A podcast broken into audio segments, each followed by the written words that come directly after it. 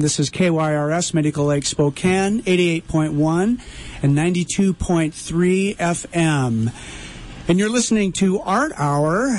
And this week, um, we're trying to uh, spend the week talking about the big thing going on this weekend, which is Art Fest, as well as Volume, Woo. big music festival. And our esteemed guest today is Lindsay Johnston of Vanna O, um, and also been a part of other projects here uh, in the local music scene. And so, welcome, Lindsay. Thanks for coming. Thanks for having me. Yeah, thanks for coming in. Yeah, this is awesome. So, uh, what would you say about uh, your music for people who've never heard you? How would you, how would you characterize it? Um, so what my favorite sort of music that I do because I, d- I do play through a bunch of different genres, but my bread and butter is definitely rock and roll. Very, I mean, it's all originals, but it's most, it's closest to classic rock from the '70s. Um, I would say that's kind of my my big influences were uh, Jefferson Airplane and Queen, and and then kind of getting later on into like White Stripes and stuff. So, and you've played in other bands. You played in Donna Donna. Yeah, was has it always been that kind of music, or has your music sort of evolved over time, or have you always been that sort of classic rock? Those influences have always been on your sleeve. I grew up with those influences and I always loved singing them. Um, but I actually started out when I started playing music and writing songs for the first time. It was folk, jazzy sort of stuff. And I played out um, as a solo artist for a couple years. Um, started in the open mic scene, and I honestly started playing rock and roll music so that I could find a drummer to play with me because I didn't want to play alone anymore. So, you when you say when you finally started playing, so when when did you actually get interested in music, or kind of have an inkling that this was going to be something you were going to do? Probably when I was four. Like when I was four, I or like young, I was. I mean, it was it was the '90s, so it was those Disney movies that just had the incredible scores, like Aladdin and Little Mermaid. And so I was like, I grew up just singing all of the time, and um, I remember being little, and that's what I wanted to do. I wanted to be a singer or an actress, and I feel like I get to do both of those things now. Um, rock and roll is so thea- theatrical, so. Um, but and then I, I didn't really do anything that was my original music until probably until I was 25. So I don't think I actually wrote a song until then. But up until then, I mean, I was I was a classically trained oboe player. Um, I went to Whitworth on an oboe scholarship and did wind symphony for a long time. What do you think made you write a song at 25? What was the impetus? What what what changed? That was the the name of the first song I ever wrote was called Impetus. That is weird. I truly had no idea. That's awesome. Um, I well, I think it was. I mean, I always knew that I liked singing, and the, the reason that I had never written a song before was because I never had any accompaniment. So I would always just be singing by myself. I couldn't find anyone to play chords, and I didn't know how to put them. I had a guitar with me that I kind of carried around since I was 16, but never knew how to play. And so that was the thing that I did is like after I graduated college, I was like I I love music, but I wanted to play something that I could sing with. So I started playing guitar right after college. So when I was about 22, um, and then yeah, so I guess I had been like it was a great creative outlet. I loved to sing and I wanted to do original music. I guess I had more respect for artists that wr- wrote their own songs. So that's probably why I started writing songs. It Was because I knew I wanted to sing.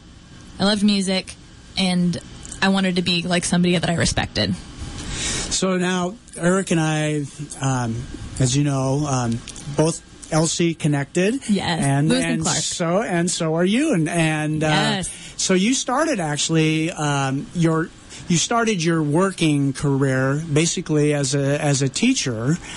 And then um, you have switched over to making it as a artist, uh, Mm-hmm. uh, musician. What what was going? What were you thinking? Uh, was that a hard decision? Um, and if it was a hard decision, what were the, all the parameters? Because that that takes a lot of courage. Yeah, it was a really, really hard decision. I had I had gone, so my first job out of college, I had a math and a Spanish degree, and I went into, um, I actually didn't go into teaching first. I went to work with Habitat for Humanity right out of college. Um, and that, I was working at a desk, a desk job. I, I knew that I didn't like that. And then I, um, I got, I went, I kind of ran away, honestly. That's looking back on it. I didn't feel like I could just quit at that point in my life. I didn't, I wasn't able to say I don't like this um, and do something else. I was like, I felt all this pressure. I had just gone to college. It was a good job. I had all these things. Um, so I, I kind of like ran away to a master's program because that's what I knew how to do. I knew how to go to school. Yeah. So I went back to a master's program and I got a master's in teaching and got my first job at LC. Um, and the first year was really hard, but everyone said that the first year of teaching would be really hard. So I just kind of accepted that. Um, and the second year of teaching, it was like all of I had got the job, gotten the job down, um, and like I knew where the copy machine was, and I knew how to plan a lesson, and I knew how to like where everything was, and the kids respected me, and I feel like I was doing a good job, and I started having panic attacks every day. So it was every single day I would just like feel like I was gonna die. Um, and so I, I like honestly, I like got into counseling and like, I basically, a counselor told me, was like, you can take a break or you can not do this for a minute. Um, and so I started bartending. And and yeah, and, And have you had any panic ta- attacks since? I mean, is that has that been a really good? Was that a healthy move? It was. Yeah. It was. Um, yeah, it was a really because teaching was so. It was just. It took so much time to do it well, and like I wanted to do it well, and I I I loved the job. I actually loved teaching. It was the. I, I what I couldn't do was the the hours that it required to do all of the the prep and the the grading and all of that. So once I was able to put my work week down to like 20 hours a week bartending and like live off of that, I was able to work through some stuff that had been actually causing the anxiety and the panic attacks. I mean, it took a while, but I, I had the time to look at it. If that makes sense. So um, you you are still somewhat connected to the, the teaching process in that you uh, have been helping one of our local nonprofits, Spark Central, I Yes. believe, yeah, uh, and uh, with the Girls Rock Club. Is that correct? Yes. Uh, maybe just talk a little bit about that. I think it's uh, important on a lot of levels, but yeah, speak to that. Okay, so Girls Rock Lab was started by Liz Rogness, I think about six years ago, um, and at with Spark Central in um, Kendall Yards, and it's a, a day camp for about a week, two weeks actually in the summer. Um, but the girl, the girls from, I believe it's like, it's like six to 12. That's kind of the age range of um, the girls that come. And the whole point is to expose um, girls to rock and roll music at an earlier age because there's a huge disparity in the in the music scene in the music industry in general it's it's male dominated really. And um, so it's just kind of encouraging them to like yeah pick up an electric guitar. Maybe you've never seen one. Maybe you've never held one. Play a drum kit. Like and they just get loud and they write songs and they have fun and they make a band. And and so I just get to I've done it the last two summers and I hope I get to do it again this year. Um yeah it's just it's so fun. It's so cool to see. They're so creative and they love it. And i just I, I like wish that i had something like that when i was that age. But i i didn't it wasn't an option to me until i was 25 and i never entered my mind that i could have done that. Yeah, that um, uh, is so empowering, first of all, and it's great to. I think anybody can do anything. Well, one, if they persevere, but having access is also a big part of that. So I think you know, uh, with with Liz and yourself, and uh, other role models as well. You know, you've seen other females getting up there, and you know. Uh, them being able to watch you perform and you know killing it in the local music scene, uh, I think really adds value. To Thanks. What they do. So yeah, and thank you for doing that. I think Yeah. that's great. oh it's so fun So um, i- as you're doing this now, uh, you've kind of gone from these stages. You know, you do you did, did you know kind of followed this journey, uh, the predictable journey where you go for for a lot of us. That, well, we just knew we had to finish high school, and then in high school we knew we had to finish college, and thought we had to get a career. Right. And now you are into the into the performing and trying to to make it as a, a musician, and um, looking at your touring schedule. Uh, so t- talk us a little bit about that uh, that piece of it now that you're out in doing it. Yeah. Um, okay, so I in September is when I quit my job bartending. And, and the last five years have really been kind of just doing more and more and more and more music. But I was at this point where I couldn't, I, I had reached a ceiling for myself where, um, you know, if I had a any sort of job, other job, it was I couldn't get all the time off work to play shows. Um, I wouldn't have the time to book. I wouldn't have the time to to do the marketing and stuff. Um, so in September, I just was like, well, I'm going to try it. I'm going to try just one month of book as many shows as I can in November. Yeah, I was, yeah, so I quit my job in September, spent September and October booking shows for November, and tried it out for a month. I think I had like 10 shows that month, and they were all um, booked as solo gigs at that point. Um, I had a little bit of money in the bank to kind of get me through, and but it's been really, really hard. It's just I, I don't. There's no way to do it. At least there is not a way that I found that I could do it without doing it full time. But the the other side, it's like the other side of that is you, you don't make money right away. Um, and when you do make money, it's it's barely getting by. I mean, like I I can't. I had to move out of my house because I can't pay rent. So I'm basically couch surfing or living in my van at this point. So it's, I mean, sleeping on a lot of floors. Uh, yeah, I just decided I was going to try it, and and then I just kept on booking more and more shows. So it just has it's kind of kept on growing, and I guess I'll keep going until it stagnates or stops growing or it doesn't work anymore. So it is still kind of exciting for you in some ways, or you feel like you're really growing in your craft by going th- through this process. Um, Oh, yeah. yeah, Yeah. So what what is the what's been the? Do you have any? Um, ahas that you have learned on the road, so to speak, that you uh, uh, that really surprised you? Um, about like performing or about Tra- the whole the whole experience, the travel, the people Yeah. you meet, the venues you play in, or uh, the types of audiences you come across. Um, Yeah, I mean, I guess I was surprised that, well, I, I was surprised that I was able to get people to play with me because I didn't go into it thinking that anyone would play with me. I thought it was going to be Vanna O solo. I thought it was going to be more of the folk, acoustic, jazzy sort of shows. Kind of, that's all, that's all I had planned for November. And by the end of November, we were playing a full band show because people had reached out and said, "Hey, like I'll play, and how about this person? This person will, will play too." Now we have a band, um, so that was really surprising to me, um, and not planned. Uh, it's, I mean, I'm always, I'm surprised that it keeps on growing, that the followers keep on growing, that I'm booking more and more shows. I, I've been making these tour posters every month, and I sat down to make the one for June. Um, and I was like, "Whoa! I have a lot of shows booked this this month, and I have it booked out until until September now. So it, I'm able to book out farther and farther. So it's um, it's getting more successful a lot faster than I expected. Um, it's another surprising thing I think is um, that I'm not sick of traveling.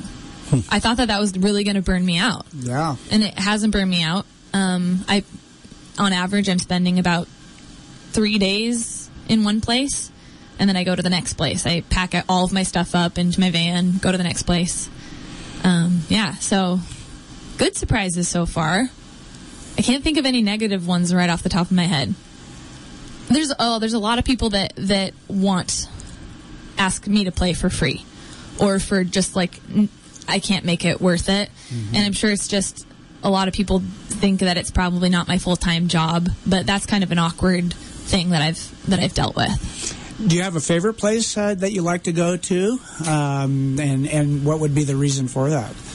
Yeah, there's a couple places. Um, th- those were surprising too.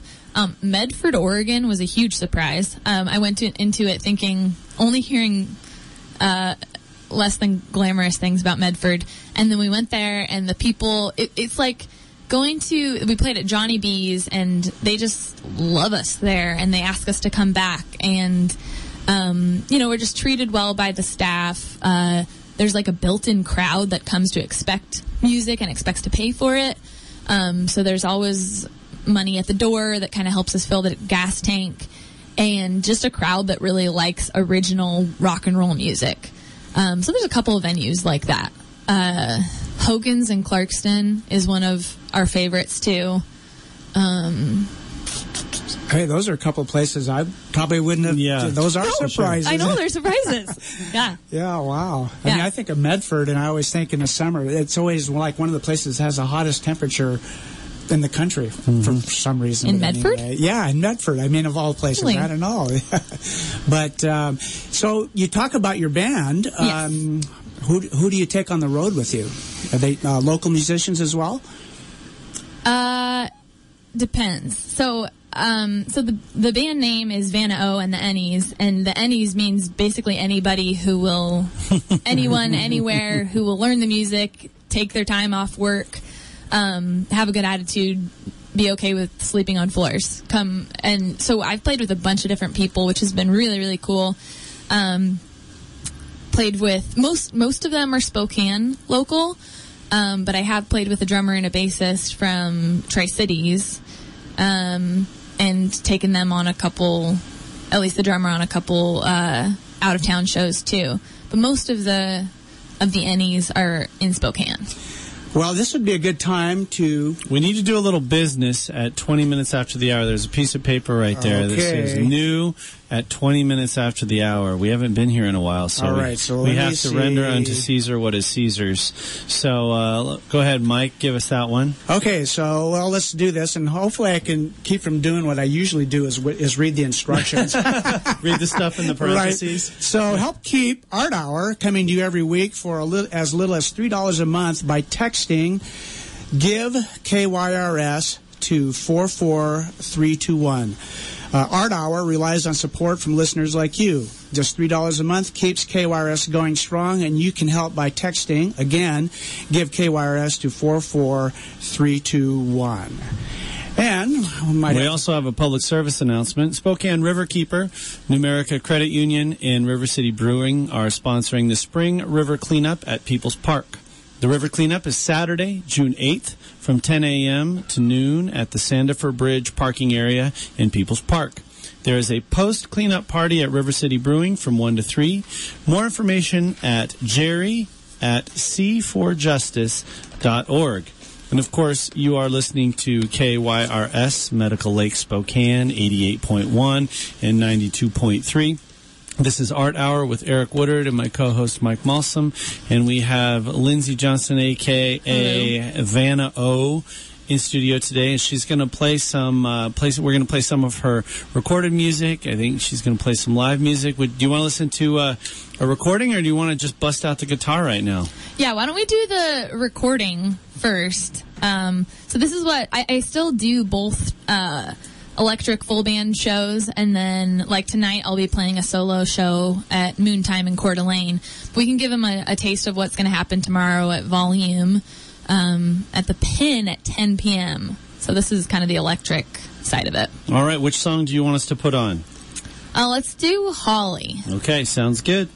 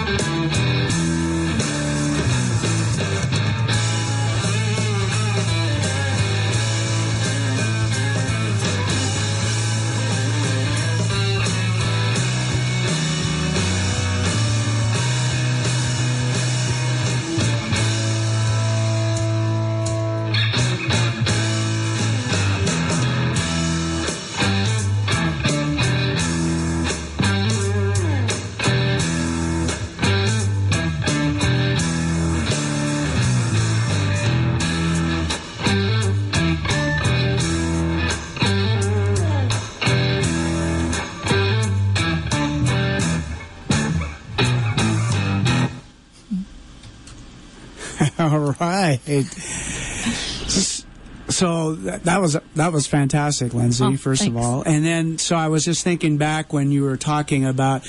Well, I kind of carried around this acoustic guitar, you know, for a while. Didn't really know how to play it, Mm-hmm. and now you're, you know, killing it on the electric guitar. And uh, plus, it's got a great, uh, you know, that old kind of blues rock sound. So. Maybe a technical question, um, like how much do you have a routine, and how much time do you spend practicing, and and and that sort of thing.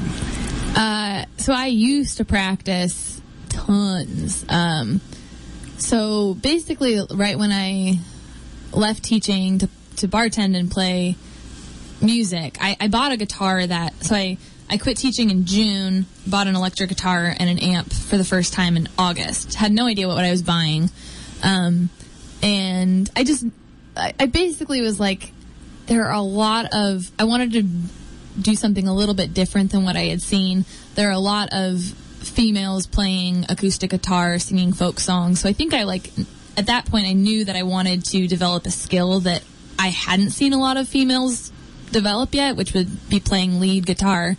Um, but it took years to to get even semi proficient on it, and I wouldn't say that like I, I can't really improvise too well.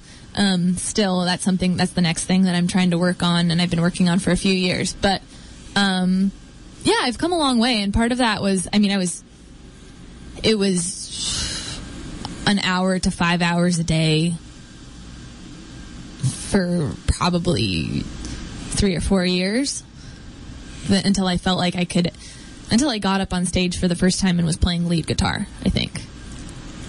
Um, so I don't know, Eric. You're a guitar player, but um, are you one that has to uh, that learns best by hearing and then trying to rep- replicate that just through trial and error, or because of your classical training, are you one that has to kind of see the music or see some sort of lead sheet and go from there first and then work on that? I think that was part of the like hardest part for me was breaking out of my classical here's your sheet music here are all the notes exactly how you play them um, to play a guitar which for me is is such a it's not a very intuitive instrument the way it's it's laid out. Um, and to be able to play it by ear because that's how most people play guitar. There's not a whole lot of sheet music. I even I even like took some jazz guitar for a while where I was reading sheet music, but I was like, this is just not the type of music that I want to be doing, and everyone that's doing the type of music I want to do, it's not written out in sheet music. So there are tabs, but I that was a big thing that I was trying to learn was trying to learn how to play by ear, mm. and I'm better at it now for sure, but. I just it was bewildering for the first five years and so hard. Now I know that like my brain is adapting to it and is learning, but f- for five years it seemed like nothing was happening and I wasn't learning anything. Now, this might seem an odd question, but I, so I'm curious. So you're learning a new instrument. Mm-hmm. You are, uh, you know, you've been trained in one way, and and so you were Donna Donna, mm-hmm. and then you were Vanna O. Mm-hmm. Do you find that? I mean, are you adopting a persona in a way, and is that helping you sort of break out and not be Lindsay anymore, not be the oboe player anymore? I mean, to what extent is are, are and you you talked about the theatricality of Yeah. it too. To what extent do you do you think that Vanna O is really important to how you play and, and what you do? Um, I I think I mean creating Vanna O was definitely to create a character. Um, I don't know how much of. I think it's more for the delivery of the music rather than the music itself. I think that that the music that I'm writing is very like is stuff that I've been interested in my entire life as Lindsay Johnston. Um, a big part of the reason that like I like it's easier to go under other names is because my given name is really easy to misspell, really hard to Google. So coming up with something that was like short, sweet, and memorable was really helpful just in that in that way of just like people could Google it easier. But um, it's also like to be able to create a character, and that's something that I wanted to do with this project. Was I I love the um, the videos and the and the photography and the fashion and and and playing different parts and um, I feel like in a lot of ways, like Vanna O is more of an actress, and um, it's more of like just a bunch of different, um, like theatrical like acts, music videos, um, art projects, I guess. So, Have you found that character evolving over time, and if so, how? I mean, yes, it's more like I, I get to play a different part. It's so, um, one day I can be doing kind of like, um, kind of like swanky nightclub Vanna O. And then another day, it's a completely different show. It's a completely different photo shoot or whatever it is, and and I can be punk, or um, I can be like '80s, or um, I can be really girly. I can be um, like more masculine. I can just play a different part. So it's not ne- necessarily like an even evolution. It's just like I can play a lot of different roles. And your songwriting, you talk about you kind of started songwriting, you know, or that was in your head even before you maybe picked up, like, say, the electric guitar or something like that. But your songwriting now, and in combination with this persona, which kind of comes out in your live performances, is there is there something underlying that you're trying to explore? Regarding the, the songwriting part of it? Like, uh, are the lyrics uh, connected to something that you're an exploration of, um, or is it just kind of have to fit into the overall, uh, I guess, the gestalt of Vanna O Yeah. performance? Well, I think that my songwriting's come a long way. I mean, it went. It started out when I first started writing songs. It was um, very personal uh, stories, and at shows, I was able to to talk about those stories, like the background, like oh, this is why this song, this is the breakup that inspired this song, and um, this is the experience that happened that inspired this song. And with rock and roll, there's not I don't feel like there's so much of an audience for that at rock and roll shows. So it's more of just like, it's more of the hooks, the melodies, um, and to create an image almost. Um, so that's, I, I kind of like started writing more um, impressionistic music lyrics that was just like, say something that gives puts an image in people's head or gets caught in people's like an earworm. And that became a whole different sort of challenge to write music like that and um, I think that the next phase that I would really like to go into, um, I'm hoping to spend a few months this winter just writing songs and just really getting back into that because I haven't had a ton of time. And I think that'll be the things that I want to explore. I would love to explore a little bit more um, of like a, a, a social justice and maybe pol- maybe not political, but like something that reflects what's happening in our this time and space in our country with what people are are thinking about and talking about and fighting about right now. Um, your live performances are very, you know, um, theatrical. Um, they're fun to watch, Energetic. energetic. Do you have a, are a few performers or things or people that maybe have inspired you or given you some ideas on adding to your this Vanna O project? Sure.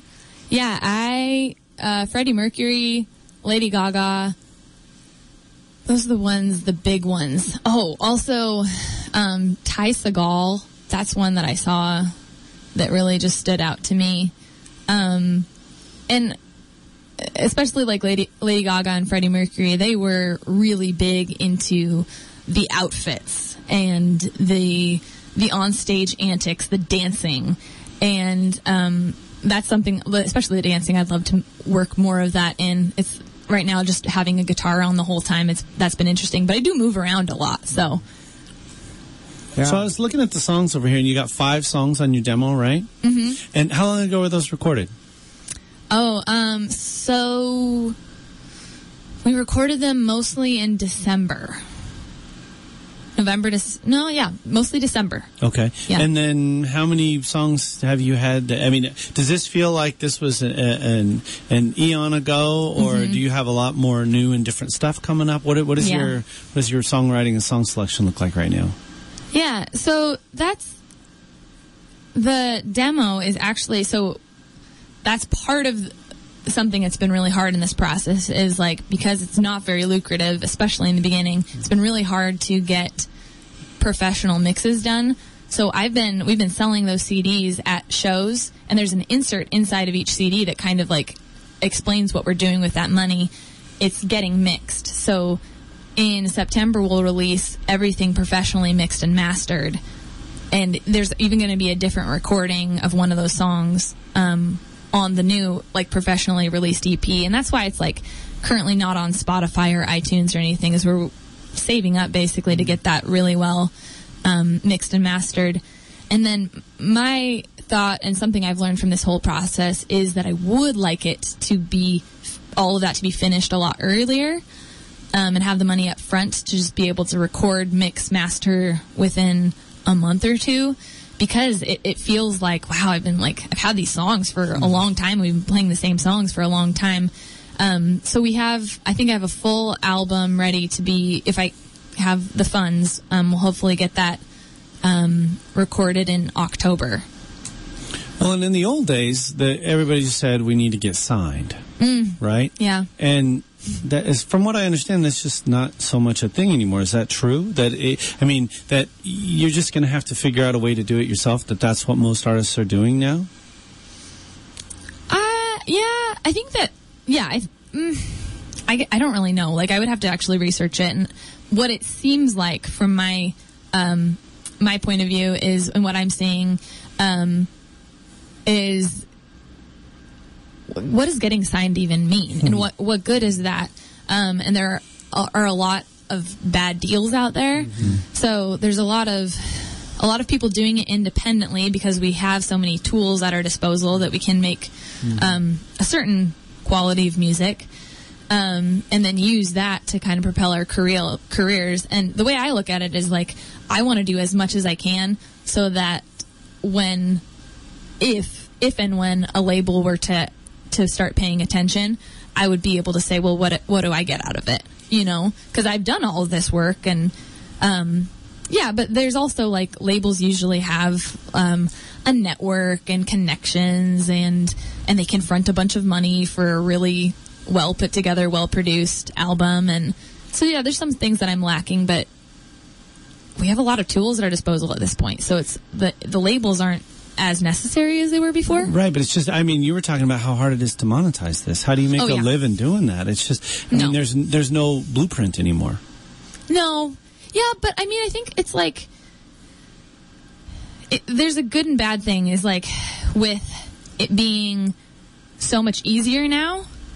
It's like the only path used to be you get signed. Right. And so there were superstars. And now it's you don't have to get signed necessarily, which may, means that the market is flooded. So it's I don't know. Yeah. So I when mean- you you talk about having it professionally mixed and you're saving up money for that, Yeah. I have no idea how much that is. So for other um, upstart artists now, maybe listening on this, what Sure. what kind of what are we talking about as far as the cost, upfront cost to have a, a really a professional um, sound person to Mm-hmm. mix and make a master uh, in, a studio recording? Sure. I mean, I'm guessing that what I've been exposed to is on the the less expensive end. Um, but we have what I'm currently paying to get our songs mixed is 350 a song, $350 per song to get it mixed. And then and that is by somebody that I've I've heard their their previous mixes of other bands and I respect it. I like it. I like the way it sounds. It sounds really professional to me. Um, and then it's $50 on top of that. I think that's pretty average to get it mastered. So $400 a song. Yeah. And then if you, you have to do recording costs on top of that. 400 for a song and five song boy that starts to add up Yeah. And meanwhile, on the road, people are asking you to play for free. yes. Yeah. Yeah. well eric i think uh, what do you think we got another uh, cut on there Well, I don't know. Uh, Lindsay, do you or wanna- want to do a live one Want to do a live one, or you want to do another one off the record? Ah, let's do let's do um, let's do Bear Named Sue, and then maybe we can do a live one after that. Bear Named Sue is the first one on their on the album. All right. We got it? Ready to go. We're ready to go.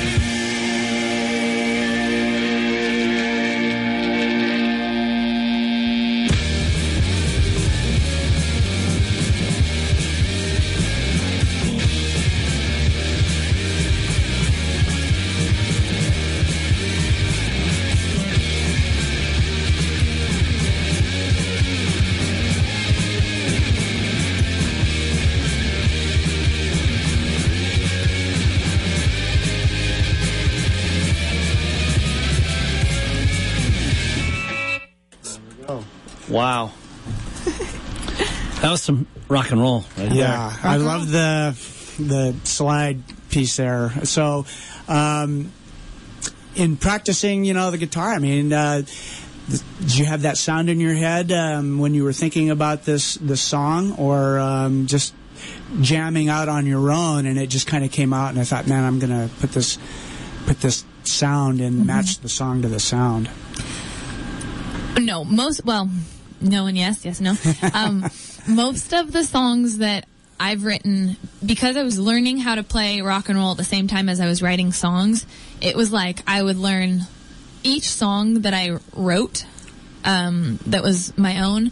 I could tell you which song I was practicing at that time, like which who what cover I was practicing at that time, and so it would eh, when I wrote Bear Named Sue, I was practicing Elmore James. It hurts me too. So I was learning this like slide blues thing. And which, and if you listen to the two songs, they don't sound anything alike. But I learned how to play. I was learning how to the basics of playing slide guitar with Elmore James, uh, an, an Elmore James tune, and then as I'm doing that, I I get sidetracked and I start messing around, and that's when the songs that are my own usually came out. That's pretty cool.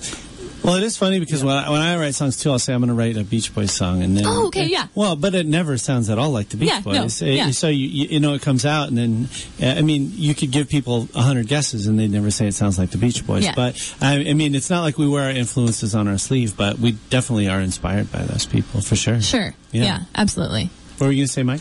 Well, I was just going to say, you know, listening to the song that you wrote uh, for Atari Ferrari, um, I was going to say, was there any similarities, or is it everybody's has their own way to uh, enter into, you know, a song, especially when you're getting in like rock and roll kind of stuff. I don't know. I think it does. I mean, it just kind of matters where you start. Yeah. And I think where you're starting is you're starting at a, a really different place. You're starting with kind of a persona. Um, you're starting with a, an idea of.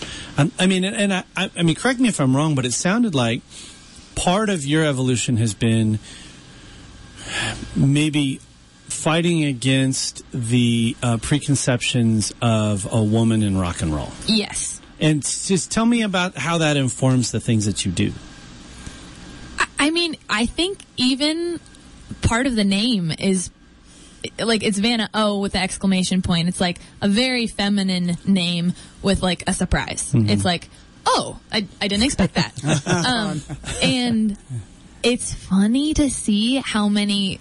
That's that's been another surprise with booking is how many venues will peg me as somebody else or a different genre or put a lineup together because they didn't listen to my music when I sent it to them and they're like, "Oh, it's just a girl. It'll sound like this."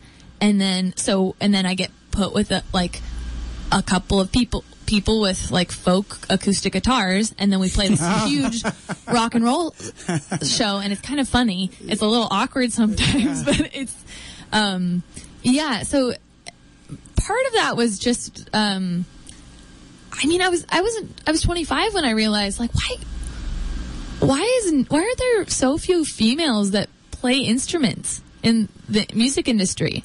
And it's not like there's none of them but it's far more often that you see a a female singing and not playing an instrument has a lovely voice but not playing an instrument and all her backup band is men.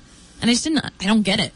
Um but honestly like i'd never thought about it until i was 25 either. So yeah part of it was like well somebody's got to do something about this. And i know there are a lot of women out there um, that are are breaking that stereotype but it's still it's still e- even when women do play an instrument it's usually not lead and i don't it's just weird so Well, I think it's um, the, the tide's turning, and certainly, uh, like in here in Spokane, I think we. Uh, I can, you know, just think off the top of my head, you know, some pretty amazing women uh, getting it done right here in Spokane. Yep. So, and then I think when you have other young girls coming to the shows or those type of things, or the things that you're doing, like with Girls Rock Lab, um, they see that it's possible yes and then that just kind of opens up the whole Mm-hmm. thing. So I think it has to be in, imprinted in somebody's brain that yeah, this is, this is very possible, and, and anybody can do it. It's just Right. now you got to put the time in for that. right Know? Well, in some ways, it's got to be liberating because there's just not a lot of people in front of you to uh, emulate. You just say, "Well, you know, I'm I got I'm going to create this thing, right?" Uh, so it, it, it's got to be a little bit more organic. I mean, nobody would look at you and think Freddie Mercury or Jefferson Airplane. Uh, so Yeah. I, I think it's really cool. Cool. Yeah. Yeah, I feel like even even if I do it even if I go and play classic rock and and then sing with my voice, it's usually going to be pretty different than what classic rock sounded like because most of it was sung by and played by males. So it's just automatically going to be a new thing, even if it's like I'm doing an old thing, you know? So, but it, it usually evolves in ways that I didn't expect. And I'm singing about things that are from a, a different point of view. Um, so the lyrics are different. Um, and then all of those things just end up creating a different thing. So, um, yeah, I guess I, some people have said that like my guitar playing is unique and I don't know what, what that means, but it's probably means that I'm like, it's not as good as a lot of people, but that's okay. Yeah. I was trying to think. Now, this is probably going to be an, an, absolutely stupid question, but I'll just throw it out there. So, if you were, you know, as, as a bartender, mm-hmm. um, you were going to mix a drink called the Vanna O. Ooh. What would go in that drink? Oh my gosh, tequila. no, I I uh, I stopped drinking like two years ago. So, uh, but tequila sounds really good lately. Mm-hmm. Um, yeah, just some, yeah. I think that that uh, something exotic that tequila just makes me think of. Uh, you know my my uh, Spanish teacher roots, or like that that love for different cultures, and um, something maybe spicy, like some habanero in there, and then something really colorful. So probably like a a mango sort of situation. Um, just a surprising mix of flavors. Actually, I think you can get that drink at Garageland. So oh. they should rename it the Vanna. Yeah. Vanna. Yeah. Oh, I like that. Yeah. So, with the few minutes we have yeah. left, uh, tell us about what's coming up for you. Yeah. So this week is uh, pretty pretty busy here in the Spokane Coeur d'Alene area. I'm uh, going tonight to Moontime to play an acoustic solo show there. Um, that's in Coeur d'Alene. Now, let me ask you a question. When you play mm-hmm. acoustic solo shows, does it sound like what we just heard, or is it a little bit more um, traditional, folky type stuff? Sometimes I'll play the same songs, but I'll. It's definitely it's swung. It's slower. I gotcha. mean, it's it's me with an acoustic guitar too, gotcha. so you don't hear the drums and the bass and um, the distortion. So it definitely sounds different, more palatable um, for most people, I think. Hmm. Um, so Moontime tonight. Moontime tonight. Uh, tomorrow night, part of Volume Festival, uh, 10 p.m. at the Pin. So that's Friday. Um, we're opening up for Indian Goat, so right before Indian Goat. And then the day after that, I don't get to go to the festival, the Volume Festival on Saturday, because I'm playing in Coeur d'Alene again at Honey Eatery. And that's again the folk, acoustic, jazz side of things. And then on Sunday, we're playing at Art Fest at 1 p.m. Oh. in Coeur d'Alene Park in Browne's Addition, and that's full band rock and roll. Good. I think uh, we'll be there too. We're going to be there yeah. as well. Come, come visit us at the KYRS booth, and then let's do some Vanna yeah, O for sure. Yeah. And when do you head back out on the road? Oh, I I have my uh, calendars right here because I knew my phone was going to die. we have um, so it looks like we're playing kind of close to home. I'm doing a couple shows in um, Tri Cities and Pendleton this week or this month solo. But when we go out with the full band, we try to do one little mini tour a month um, that's like four to five days. This one's only three days, but we're going to the Tri Cities on June 26th at the Fun Dungeon. Um, Eugene, Oregon, Old Nick's Pub on June 27th, and then the Waypost in Portland on June 28th. And what's the best way to keep up with your busy schedule? How how can mm-hmm. people find out where you're playing?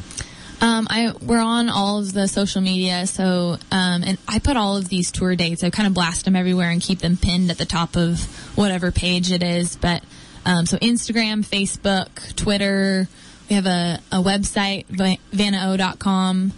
Um, and then we uh, we're on Bandsintown too. So and if people want to hear those songs that we just heard, how do they get to those? Yeah, so if you can't make it to a show, because we're always, always selling those CDs at our shows, but um, they're also online, um, Bandcamp. Um, so if you search Vanna O band on Bandcamp, um, they're all up there, and they're there to buy too. So you can listen to them as many times as you want or buy them. That's cool. So, in the well, the minute or so we have left. Also, uh-huh. uh, you said you're playing to um, Saturday night, but uh, is there a band that, that's coming to Volume this weekend that um, you either are going to see um, or would have liked to see if uh, you are not able to make it? Saturday night. See, I didn't even really look too much at Saturday night um, because I knew I wasn't going to be able to be there.